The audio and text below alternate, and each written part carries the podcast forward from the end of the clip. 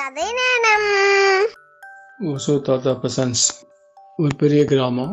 அந்த கிராமத்தில் அழகழக திராட்சை தோட்டம் கருப்பு திராட்சை பச்சை திராட்சை அப்படின்ற மாதிரி ஒரு விவசாயம் ஒரு விவசாயி நல்லா பண்ணியிருந்தான் பயிர் பண்ணியிருந்தான். அந்த திராட்சைகள் ரொம்ப செழிப்பாக வளர்ந்து இலைங்கள்லாம் பச்சை பசேல்னு நல்லா வளர்ந்துருந்தது. அந்த ஊரில் ஒரு அழகான மான்.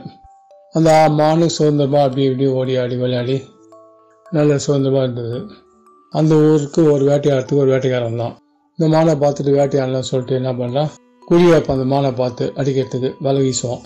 இந்த வலை வீசினோடனே மான் உஷாராகி என்ன பண்ணும்? தபா தபா ஓடி போய் திராட்சை தோட்டத்துக்குள்ளே பூந்துவோம் திராட்சை தோட்டத்தில் பூந்தோடனே மா இந்த வேடம் துரத்துனே போவோம் ஏன்னா அந்த மான் வந்து இது உள்ளே தானே பூந்தது? எங்கே போயிருக்கேன்னு சொல்லிட்டு தோட்டம் ஃபுல்லாக தேடி தேடி பார்ப்பான். மான் எங்கேயுமே கிடைக்காது. சரி எங்கேயோ ஓடி போச்சு அப்படின்னு சொல்லிட்டு அந்த வேட்டைக்காரன் அப்படி வெளியில் போயிடுவான். அந்த வேட்டைக்காரன் வெளியில் போனவுடனே அந்த மான் என்ன பண்ணோம்?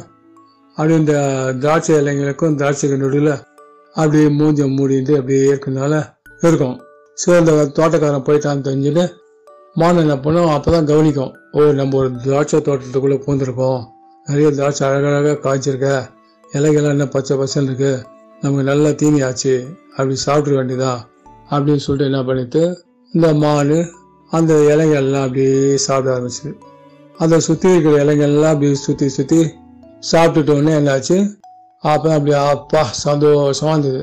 அந்த நேரம் பார்த்து சுற்றி சுற்றி தேடி பார்த்து மான் கிடைக்கலன்னு அந்த வேட்டைக்காரன் அப்படியே போயிருக்கும் போது பார்த்தா இந்த மான் வந்து தெரிஞ்சு போயிடும் அவனுக்கு டக்குன்னு. ஓ இந்த இலைக்கு நடுவில் ஓய்ந்தது. இப்போ இந்த இலை இல்லைன்னு வெளிப்பு வெளி வெட்ட வெளியானோடனே இந்த மான் எங்களை கண்டுபிடிச்சிட்டான். உடனே அவ்வளோதான் அங்கேருந்து ஒரு அம்பை விட்டு டபக்குன்னு சாகடிச்சு விடும் இந்த கதையில என்ன தெரியுதுனாக்கா நமக்கு பாதுகாப்பாக அந்த இலையை அந்த மான் வந்து சாப்பிட்டதுனால தான் அந்த வேடம் கண்ணில் பட்டு அவன் வேடம் வந்து இந்த மானை வந்து அம்பு விட்டு சாகடிச்சு விட்டான்.